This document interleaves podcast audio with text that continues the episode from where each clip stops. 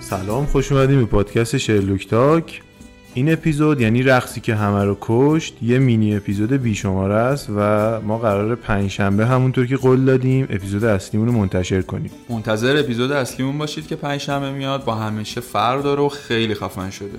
ماجرایی که می‌خوایم امروز تعریف کنیم یه ماجرای متفاوتیه که قتل توش اتفاق نیفتاده ولی جون آدما گرفته شده. ماجرای رقصی که همه رو کشت از اینجا شروع میشه. تو یه روز گرم تابستونی در ماه جولای سال 1518 کجا؟ شهر استراسبورگ تو کشور فرانسه فعلی. توی این روز تابستونی یه خانم خوندار به اسم فرو تروفیا از منزلش خارج میشه و میره به سمت پیاده روهای شلوغ شهر. فکر می‌کنید رفته بود برای خرید تا برای شام غذا درست کنه یا رفته بود دوستشو ببینه؟ نه هیچ کدوم اینا اتفاق نمیافته. خانم تروفیا در معابر شلوغ شهر استراسبورگ شروع می‌کنه به یه کاری که در اون مکان و در اون لحظه خیلی عجیب به نظر میومد یعنی شروع می‌کنه به رقصیدن این خانوم نه چند دقیقه بلکه ساعت ها میرقصه تا اینکه پاهاش خونی و مالی میشن. از خستگی هم خوابش می‌بره بعد این مدت. روز بعدش دوباره شروع می‌کنه به رقصیدن ولی این دفعه دیگه تنها نبود. آدمای زیادی هم اومده بودن باش برقصن. از همین مردم شهر استراسبورگ.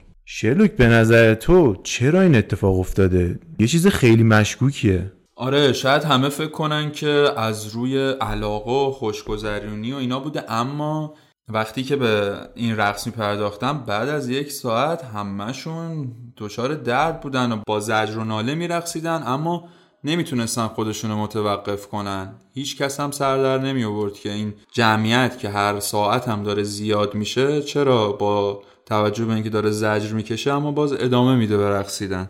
آره درسته. چیزی که خیلی مشهود بود توی صورت و توی بدنهای این افرادی که میرقصیدن درد زیادی بود که میکشیدن.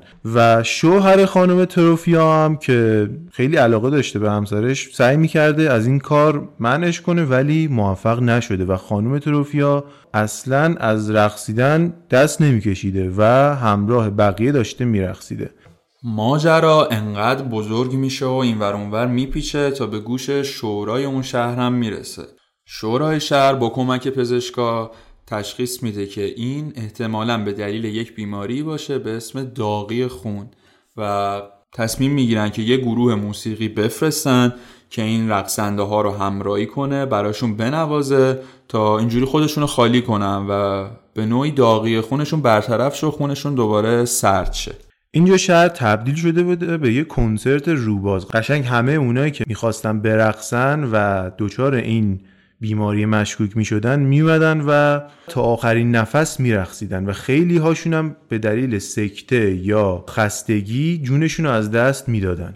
این کنسرت موسیقی نه تنها به آروم شدن اونا کمک نکرد بلکه هیجان بیشتری بهشون داد و اونا با شدت و رقص و رنج بیشتری شروع می‌کردن به رقصیدن. خب دکتر واتسون اینجا شورا چه تصمیمی می‌گیره؟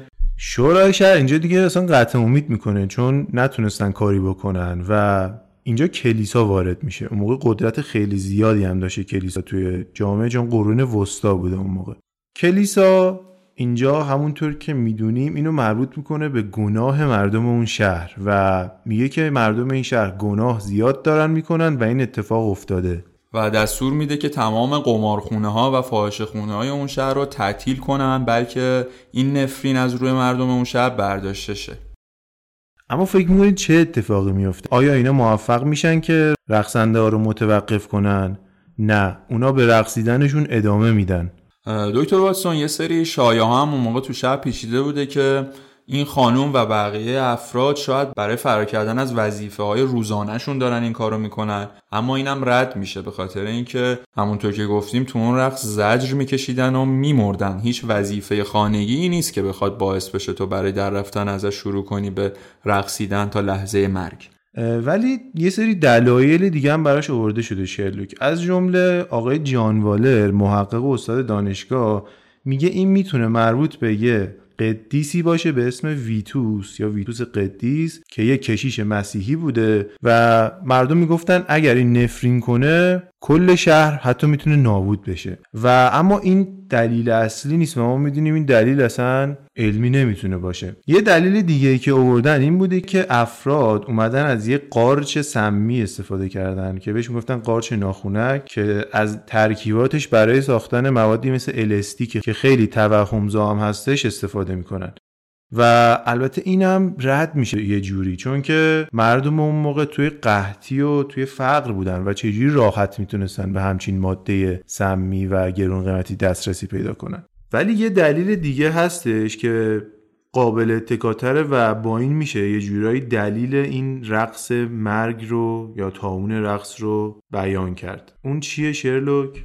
روانشناسا خب سالهای اخیر به این نتیجه رسیدن طی مطالعاتشون به یه بیماری روانی رسیدن به اسم مس هیستریا که فارسی بخوایم بگیم میشه یه جوری بیماری روانی دست جمعی که چجوری شکل می‌گیره؟ وقتی مردم یه شهری یه کشوری روستایی تو فقر خیلی زیادن جنگ اونجا رخ میده و محیط زندگیشون خیلی سخته اینها به صورت بار روانی توی مغزشون ذخیره میشه و فشار میاره و ممکنه که با یک تحریک کوچیک علائمی و رفتاری رو نشون بدن که بین اکثر افراد اون شهر مشترکه. همینجوری هم که ما می‌دونیم استراسبورگ اون موقع دچار فقر قحطی و جنگ بوده. و این خانومی که اولین بار این مریضی توش رخ داده یه نقطه تحریکی بوده که تمام اون افراد اونجا یا اکثرشون دچار این مسیستریا بشن. و این اتفاق فقط توی استراسبورگ رخ نداده. جاهای دیگه هم توی سالهای متفاوت اتفاق میفته و هر کدومشون به نوعی شبیه این رخداد